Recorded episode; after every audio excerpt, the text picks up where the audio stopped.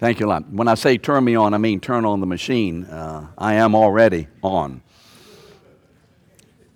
Robert Descan and Cliff Vogel got me going this morning, and so they got me riled up. So now I'm really riled up, ready to teach. Amen? Well, good to see you this morning. This morning we are in lesson number 6. This is the 6th week. I say that for Luke Sacco, just to let him know what week we're in. This is week number 6. By the way, let me say this in general before getting into the material. I really understand that what we're doing in a compressed way is moving very quickly through some of the deepest water you'll ever swim in the Bible. And if you've ever been in ankle-deep water, you can move pretty quickly. But once you get up to about your chest, you know how difficult it is to move quickly through water. But I do believe this is the Lord's way of presenting this time, this material. But in a general sense, here's what my hope is and here's what my concern is. My concern is that we're going to go through so much that you're not going to get a lot of it, therefore, just let it go. My hope is that as we go through this, we're going to go through so much that it's going to whet your appetite, and so when you do go back to studying Romans, or maybe even some of the other epistles, you will remember this or go back to notes, study, get refreshed, get a CD or whatever it is, and this would apply to you in this class, to our sermon material or whatever. Because let's face it, as I was just sharing with the two brothers over there who provoked me, the sharing and the ministry of the Word of God is the central way God announces himself, calls us, ministers to us, saves us, sanctifies us, secures us, and keeps us all the way to heaven. Amen? It is the ministry of the Word of God. And so we're going to, this morning especially, there's just so much here. Hang on. But let this class be a motivation thing to go back and to study on your own, and to look at the Word, and to slow down, and to read, and to think, and sit and meditate, and let you just soak in, absorb what God is saying, right? Let's do it that way. Father, thank you for your Word. Thank you for your Word in Jesus' name. Amen. So remember last week that we saw that God justifies the guilty, those who are unrighteous. And remember, the entire issue with God as to our standing or lack of standing before Him is not as a result of what we do. It is not the result of our morality, so to speak. Morality meaning what we think we need to do better, and we're going to try whatever. Our entire standing before God has to do with who He is. May I emphasize that one more time? Our entire standing before God is not based in anything of or about ourselves. It is completely, comprehensively, forever based in who He is in Himself. And who is He? He is righteous in Himself. This is the aspect that Paul is accentuating in Romans. There are other aspects or attributes or emphases about God that will be emphasized in other epistles and other areas, but this is the one that Paul chooses to emphasize in Romans. And so, let's make sure that when we listen to this material this morning and we go through it as quickly and slowly as I can, let's not take it and make it out there for them, those, and whatever.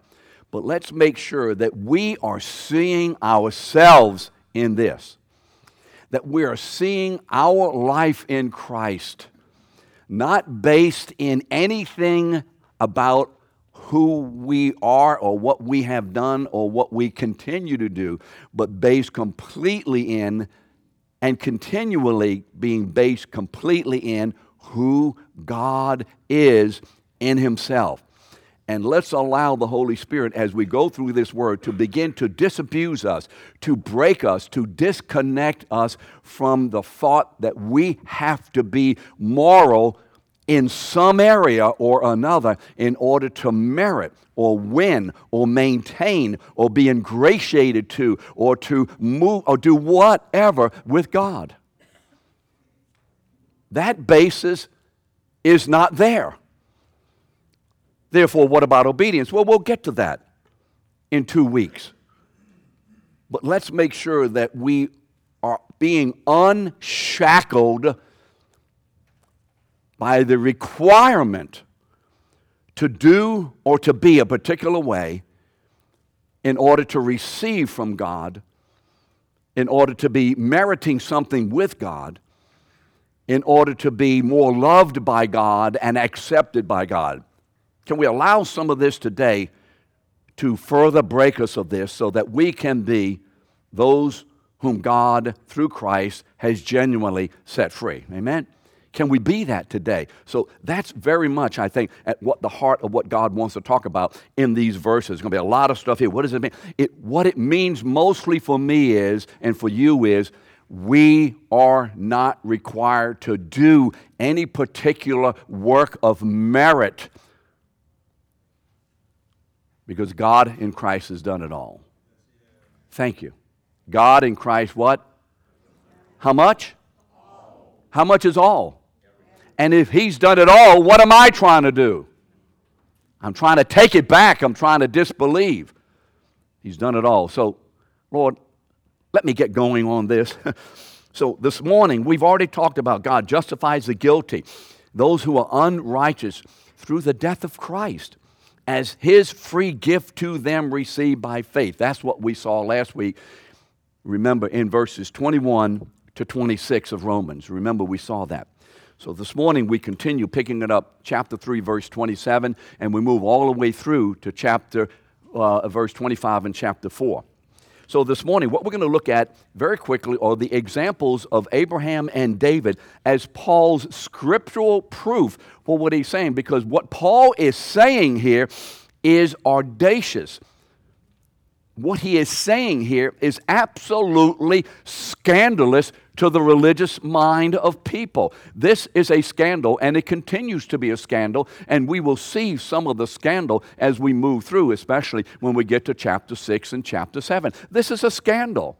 And so Paul has to prove, has to show that what I am saying is just not, I'm saying this because I got hit with a rock in Lystra, but I have received this years before we ever got to Lystra. I have received this revelation from Christ directly in the third heaven. Remember, in paradise, remember in 2 Corinthians chapter 12, he talks about that. In Galatians chapter 1, he talks about having received the gospel, not from men, but from God. And he is enumerating to us what this gospel is and how God has affected it into our lives and how we receive it and how we walk in it, and how this gospel maintains us all the way to the end. So first of all, the argument presented, chapter 3, verses 27 to 31, and I'm going to go through it pretty quickly. Have your Bibles open or go through your notes, and let's do it together. Verse 27, then what becomes of our boasting? You know, if it's all God, then Paul says what? What about boasting? It is excluded. By what law? What kind of law? By the law of works? No, by the law of faith. So boasting, nobody is able to boast before God that they are a believer.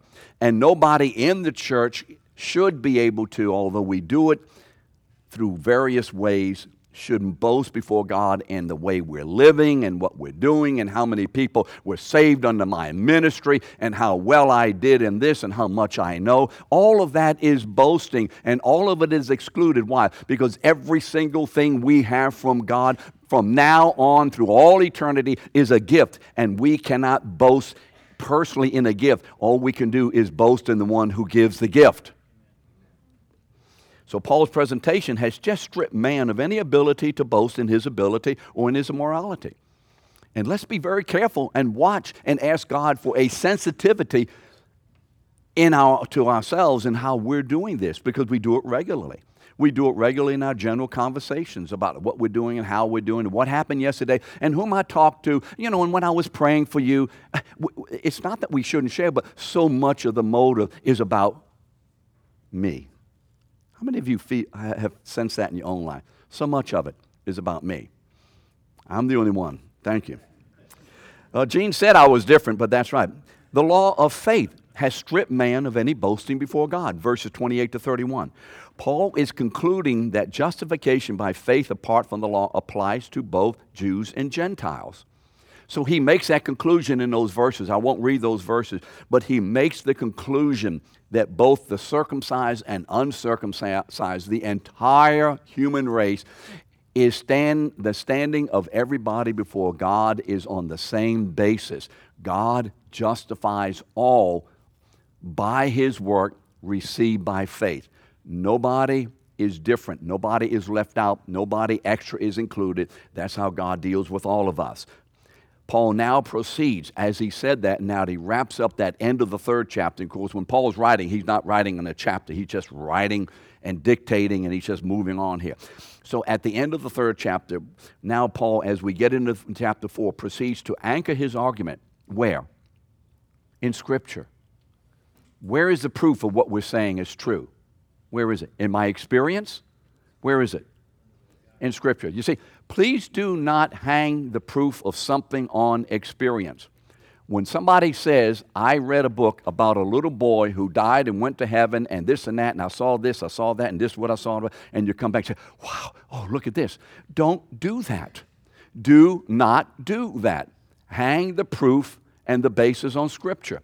The best you can do with those kinds of stories is to say, I don't understand, but I am not going to use that in any way to justify or to share the gospel or whatever. The Word of God is completely sufficient, and God has not given us anything else except His Word as the way to preach the gospel. Amen?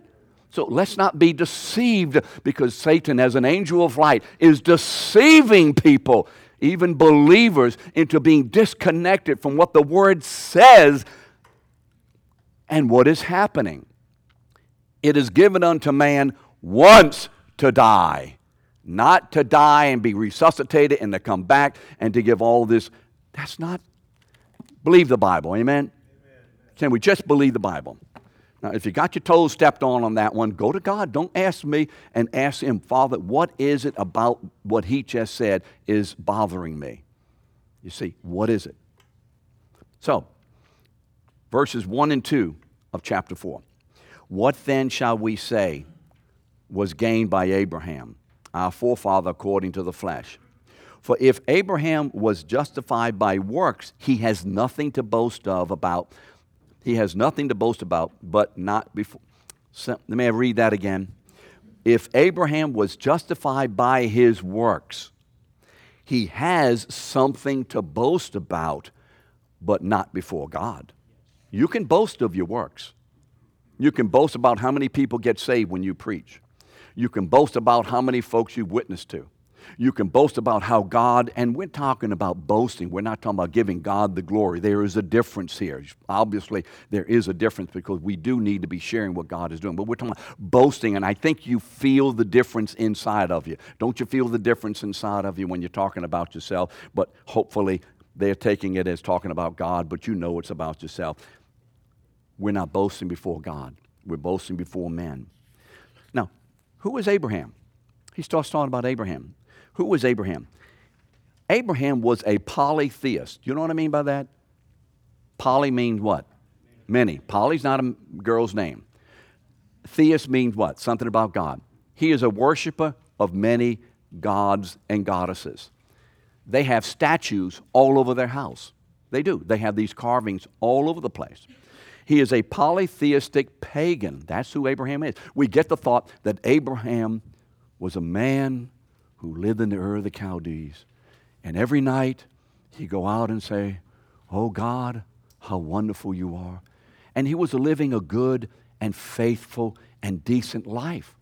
And he was doing a few things wrong, but basically say Abraham was a good man. And when God saw that Abraham was good, and when God saw that Abraham really was the kind of man God could use, God saved him.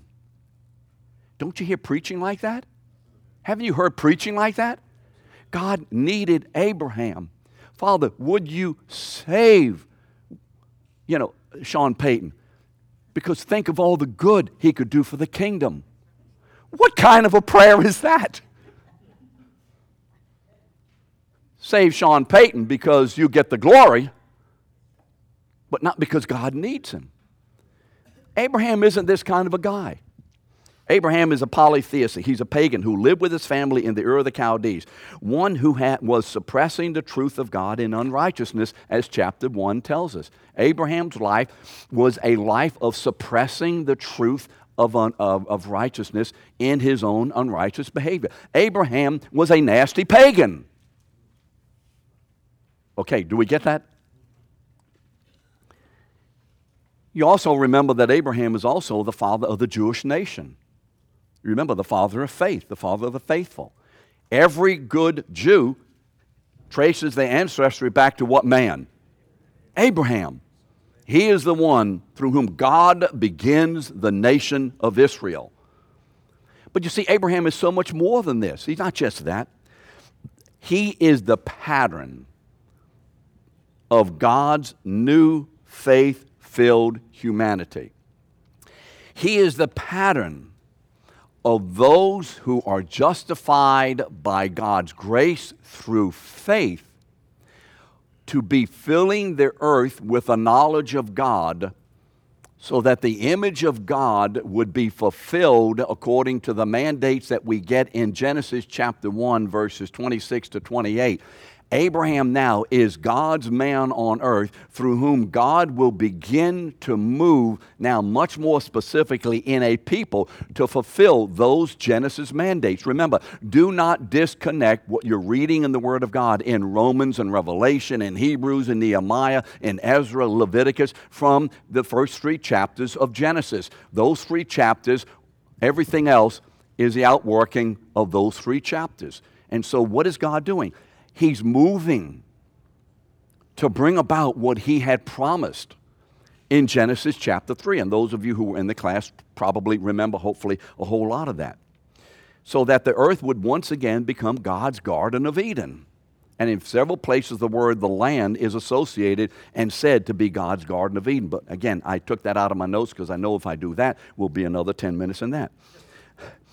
So if you were to turn to Genesis chapter 12, 1 through 3, and then verse 7, you would see God's call and his command to Abraham. Remember, that's the first time we wind up in Genesis, well, not actually the first, in the last few verses of chapter 11, and then God begins to call Abraham in chapter 12. So we see all of a sudden Abraham in chapter 12. The Lord appears to Abraham. You remember Stephen talked about this in chapter 7 in his sermon. The God of glory appeared to our father Abraham while he was in Haran.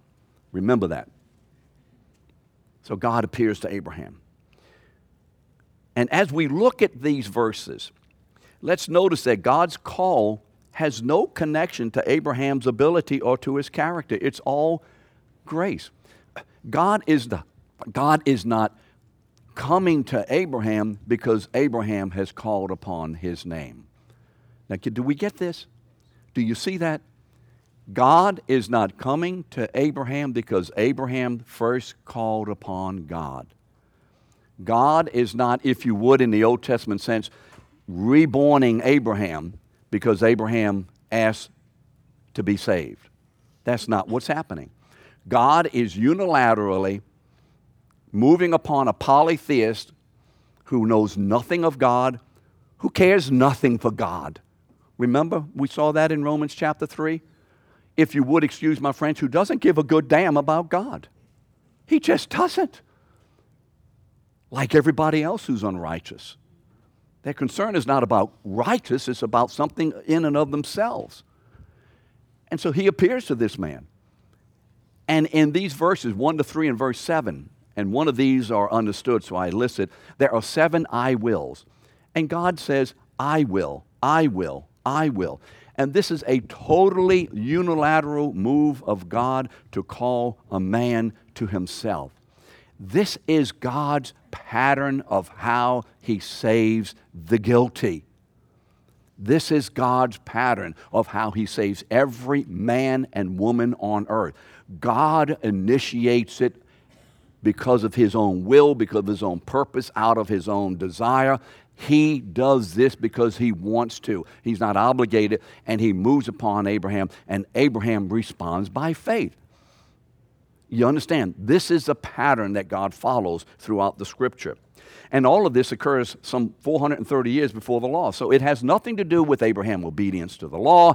It has nothing to do with Abraham is circumcised. It has nothing to do with Abraham is doing this or doing that. It's just God, God, God. Can we get that? Why are we saved today? God, God, God. And even the faith that we have, which we'll see one day, is God's gift to us. So I can't even boast about, I received Christ. I can't even boast about that because that was given to me as a gift too. You see that in Ephesians chapter 2, remember 8 and 9. Now the Lord said to Abraham, all of a sudden, think of Abraham. I'm going too slow here. Think of Abraham. He's in his tent, minding his own business. He's just doing his stuff. And all of a sudden, some kind of way, the Lord appeared to him. Now, Gordon, we don't know how that happened. We don't know what it was. All of a sudden, he's appeared to Abraham. And he says to Abraham, go from your country and your kindred and your father's house to the land that I will show you. Some way Abraham knows this is God Almighty, that I will show you, and I will make you a great nation. You see, great nation, that mandate, fill the earth, multiply. And I will bless you, and I will, it's understood, make your name great, so that you will be a blessing. I will bless those who bless you, and him who dishonors you, I will curse, and in you all the families of the earth shall be blessed. To your seed, remember verse 7, the seed of the woman and your nation, I will give this land. So here you see God moving. God is doing a great and holy work. What's Abraham's response? Okay.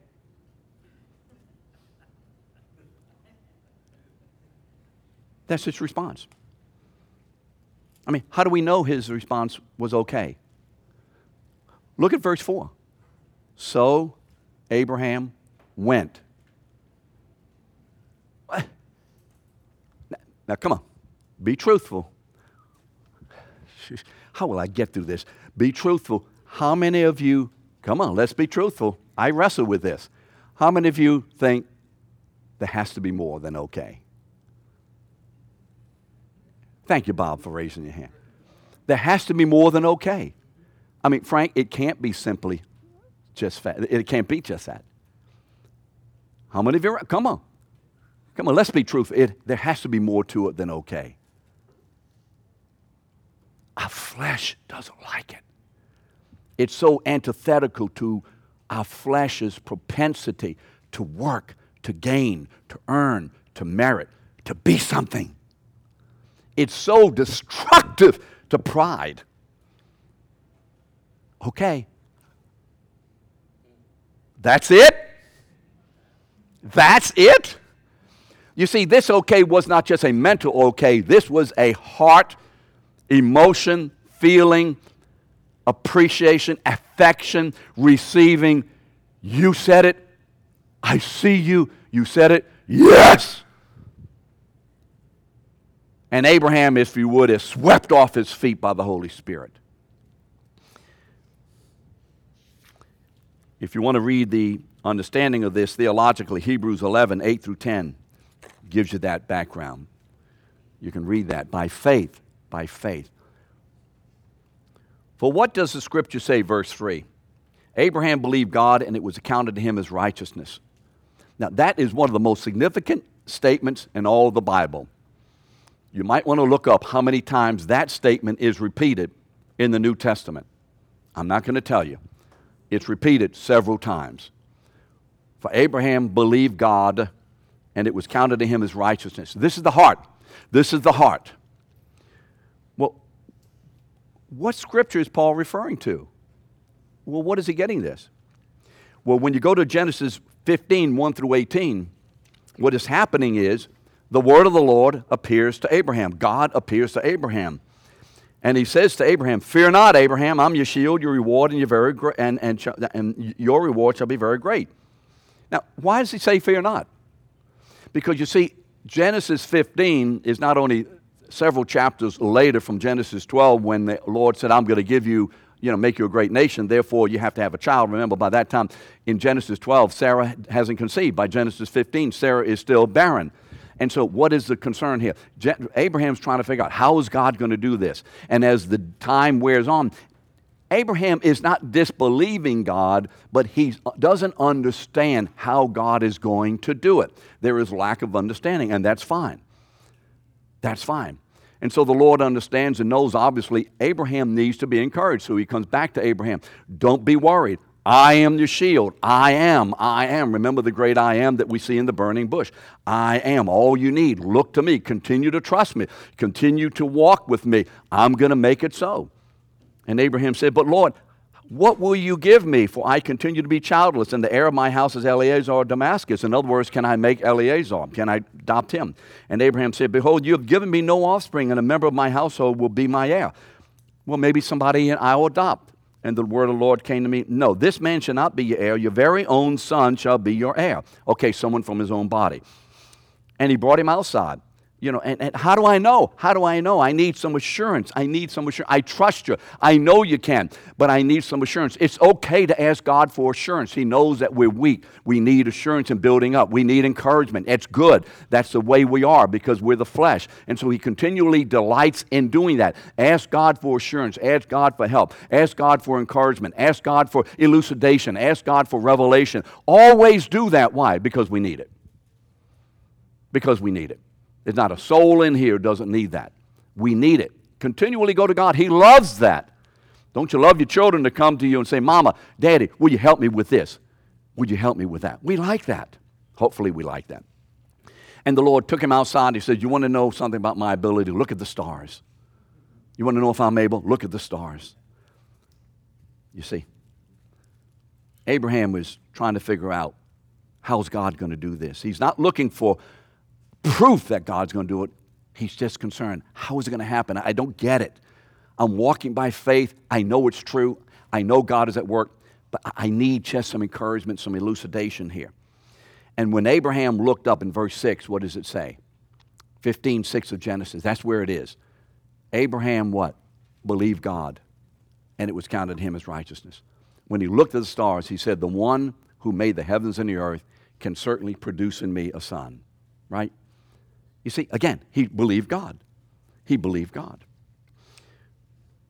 believing God, Abraham was embracing God's blessing. He was embracing God's truth. He was embracing who God is in himself. That was faith. This believing an invisible and unknown God was a real miracle. I mean, this, get into the time frame. This is crazy. It's crazy. You believe in one God? It's crazy. This is not that kind of a time period.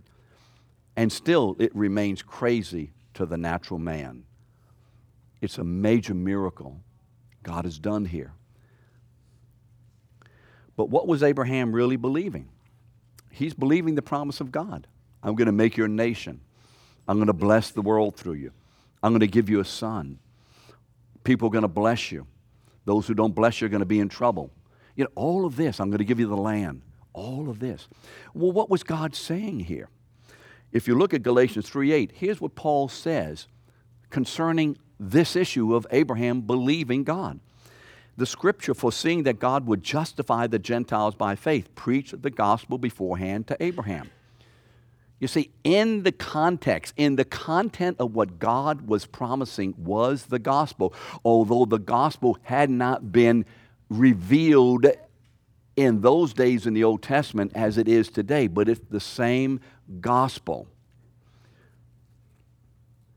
This was the same case with everyone in the Old Testament era who believed God. Thus, believing the gospel has always been God's way of justifying. In this promise, God was saying, "I'm going to bring it about. Trust me." God, knowing how he would bring it about, details that he would build on and give later as we travel through history, bringing it to the fruition at the cross, but God giving it to them even in that restricted way is simply saying, trust me. And he's trusting him. He's trusting him. What is Abraham believing? The gospel. How were people in the Old Testament saved? By the gospel. Well, how can they be saved by the gospel? Because they didn't hear the name of Jesus. The name of Jesus, or the person of Christ and the work of God in Christ, is in those promises. It's just veiled until the New Testament. And so when they trusted the promises, they were trusting that which the promises spoke of, even though they didn't have all the understanding. Therefore, they were saved or justified. Now, today it's different. We have the unveiled gospel now. We have the full revelation that Jesus Christ is the Savior of the world. So now, today, when we share the gospel, if we do so apart from announcing Jesus and who He is and what He's done, that is no longer what? The gospel. It is no longer the gospel. Verses 4 to 5. Now to the one who works, his wages are not counted as a gift, but as his due. And to the one who does not work, but trusts him who justifies the ungodly, his faith is counted as righteousness. So Paul is talking about works and a gift.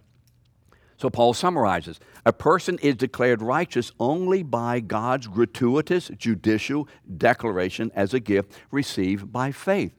Why are people justified? Because God decides whom He will justify, and He decides whom He will call into His kingdom because of that justification, and He moves on those people with the declaration, the revelation of the gospel, and when He does that, He is touching their hearts, remember in Ezekiel 36, 26, and 27, and those people now are given the gift of faith infused in them, and their response is yes. Yes. Whom God is saving, they will be saved. Whom God is saving, they will be saved. You believe this? Yes. Because you see, God is not saving someone and hoping with His fingers crossed that they receive that salvation by faith. I'm going to preach Jesus, and I just hope to goodness, Donnie, that you receive it by faith. We may be having our fingers crossed when we share the gospel. If you are, uncross them. And know this, as you share the gospel, when you are sharing the gospel to someone whom God is saving, that person at that point or another point, the timing is God's, will be saved. Amen? The whole thing is God's. I cannot boast. I cannot boast. A gift is received. It's not earned. We just gave our grandson, Jonathan, who turned 17 last week, some gifts last night. He didn't come to us and said, now that I'm 17, would you give me a gift? Right? I'll give you a gift if you ask for it. How many of you know you don't want that from your children? But how many of us still think, in order to get the gift of eternal life, we have to ask God? Isn't it ingrained in us? How many of us share that? Well, if you want to be saved, you have to ask Jesus to save you. You have to ask God, Mike, if you want to be saved. Because once you ask God, then God will give it to you. But if you don't ask Him, Joe, He's going to hold it back. That's not what He says here. This is a gift given. And then it's a gift received. Because everyone to whom God gives this gift, they do receive it by faith. It begins to break down our work participation. Do you see that? That if only you could teach the gospel better, preach the gospel better, if only you could live better, if only you could whatever better, then more people would be saved. We think this. We certainly should be preaching better and teaching better and knowing the Word better, but that is not the issue. The issue is this is God's work. Amen? From beginning till almost the end, and then if you don't, man, you ain't coming in. You're going to hell because you didn't say it right. We hear these things and we get subjected to these things, but they're not in the Bible. Can we be released today into the freedom of the power of God's will and work? Amen? Can we be freed to be into that? In verses 6 to 8, Paul's moving on in chapter 4, and he's talked about David. Just as David also speaks of the blessing of the one to whom God counts righteousness apart from works. And he's quoting from Psalm 32 here. Blessed are those whose lawless deeds are forgiven and whose sins are covered. Blessed is the man against whom the Lord does not count his sin. You remember, he's using David as a proof. And David in chapter 32 of Psalm 32, these two verses, is talking about God forgiving and not counting and covering his sin. What sin? Well, you'd have to go back into 2 Samuel chapter 11, and you see the David's sin with Bathsheba. Remember, the sin of adultery and then the sin of murder, because he puts Uriah, Bathsheba's husband, in the place, go home and have a nice evening with your wife, and hopefully, after that's finished, you go back to war and everybody thinks, well, of course, it's Uriah's child. But that didn't work. Uriah didn't go for that. So David gives a command, put him on the front line the next day or whenever, Uriah's dead. It's just like David killed him. So murder and adultery. This is God's man. This is God's man. Remember David? Remember who David is?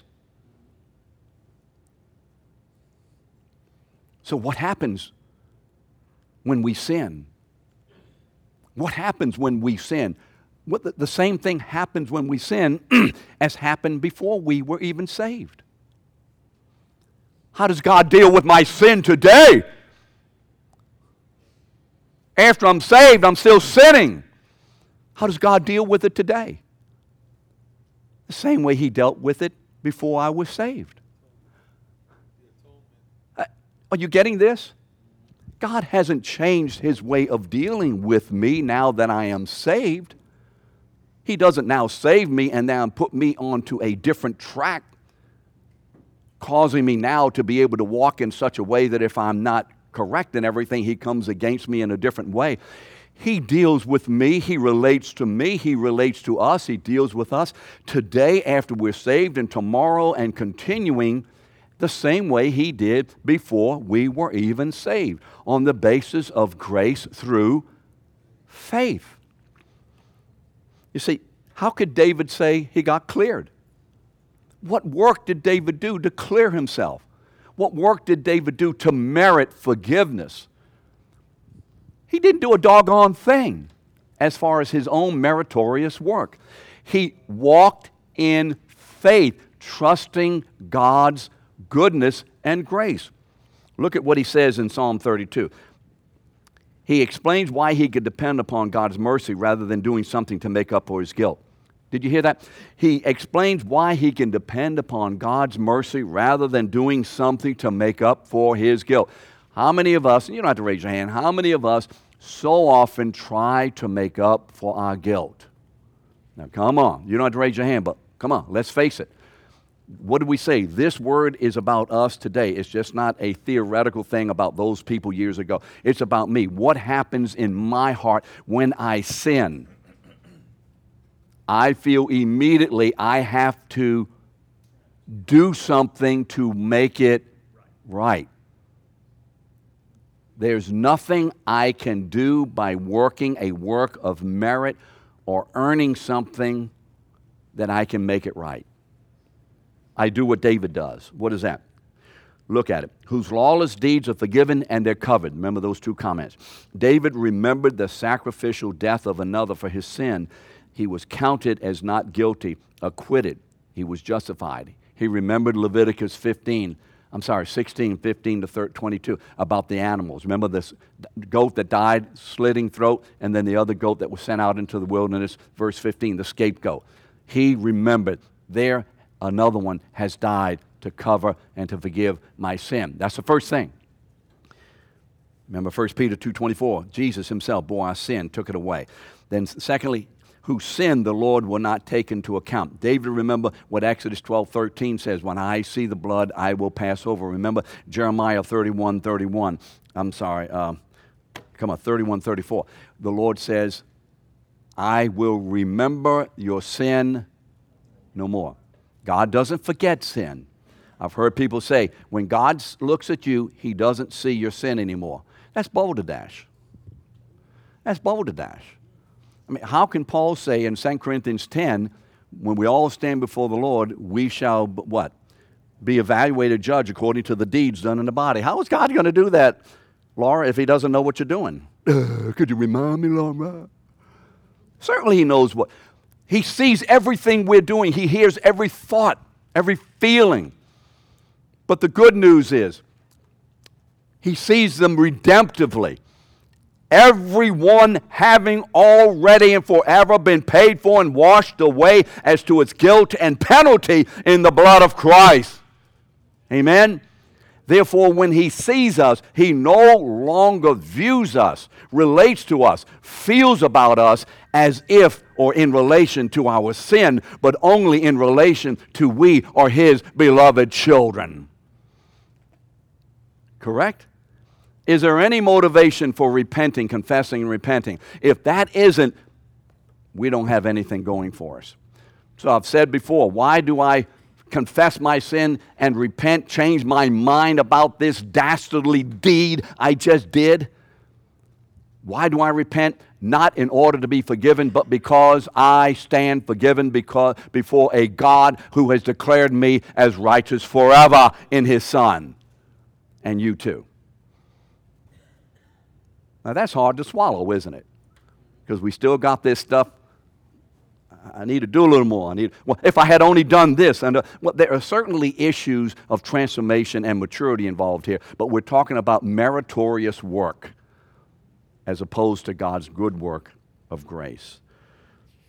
You see, God now will relate to David and to us continually and forever as if we had never sinned. He will relate to us on the basis of His mercy at the cross. Aren't you glad? This is how God relates to us, because of the cross. Hopefully today you begin to feel the breaking of the chains of deception. You see, no more guilt. Well, what happened when I sin? I feel guilty. Jesus has paid the guilt. Yes, there is shame. Yes, there is shame for a believer who sins. But that shame is to identify that sin as shameful before a holy God and encourage us and motivate us to say, Father, I have sinned. Move upon me in a repentant way so my mind will be changed about this sin. Amen? Thank you, Father, for the forgiveness which I have in Christ. Don't go begging God for anything. Don't you go begging God. Don't you do that. You deal with the issue, you get up, and you continue to walk. The devil loves you to grovel and beg God. The devil loves you to grovel and beg God. Some of you, this is new. Don't anymore grovel and beg God. Deal with the issue. I did it. I'm wrong. Move upon me in the power of repentance that I will change my mind and not succumb to this again. Thank you for the forgiveness. I'm moving on in Christ. Devil, I'm getting up and I'm coming back. Right? Don't grovel. Don't beg. 9 to 10.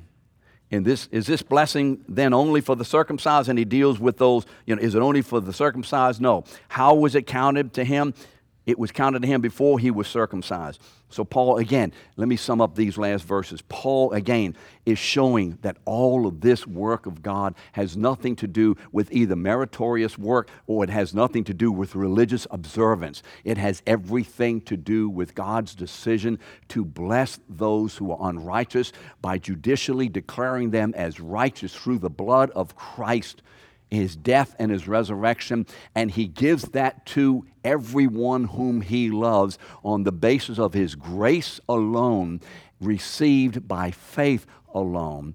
And in that person, no matter who he or she has been, or no matter who he or she will do, that person is declared by God Almighty, the judge of heaven and earth, as forever righteous in Christ.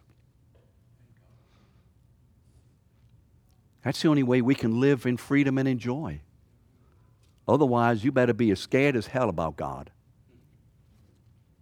We didn't say don't reverence and fear God, but I think you get the context. The last verses here, 13 to 17, I will summarize it this way. Faith is valueless, the promise is worthless, and God's wrath comes upon man if keeping the law is the way it is. If keeping the law, when we say the law, we not only mean the Ten Commandments, whatever code you have. Faith is valueless, the promise is what? Worthless, and God's wrath comes upon us. 18 to 22, Abraham's getting old, but he still hangs on to God. He still hangs on to God. You may want to travel to chapter 17 of Genesis and see what happens there. You see, God says, I will do it. The natural experiences said, it ain't going to happen. And Abraham stands and says, God has promised. Now, we're talking about God's promise. We're not talking about presumption and creating a promise that God hasn't given you. Don't do that. We're talking about God's promise. There are promises that God has made to us. We can stand on them no matter what. See, for 25 years, Abraham has trusted God. 25 years. In verse 21 of that section, what does he say? Fully convinced that God was able to do what he had promised. Then at the end, he counted it to him as righteousness. Does this just apply to Abraham? What does the Bible say? We, by faith, you'd have to read Galatians to see some of this. We, by faith, are who? Abraham's children. The way God dealt with Abraham, the way he dealt with Noah, the way he dealt with David, the way he dealt with Methuselah, the way he dealt with Ezra and Nehemiah, the way he dealt with any of the prophets, the way he dealt with the woman at the well, the way he dealt with Mary Magdalene, the way he dealt with the Apostle Paul, he deals with all of us the same way. Amen? All of us the same way. Next week we'll get into chapter 5 and we'll begin to look at some of the glorious results of this great work of God. Thank you.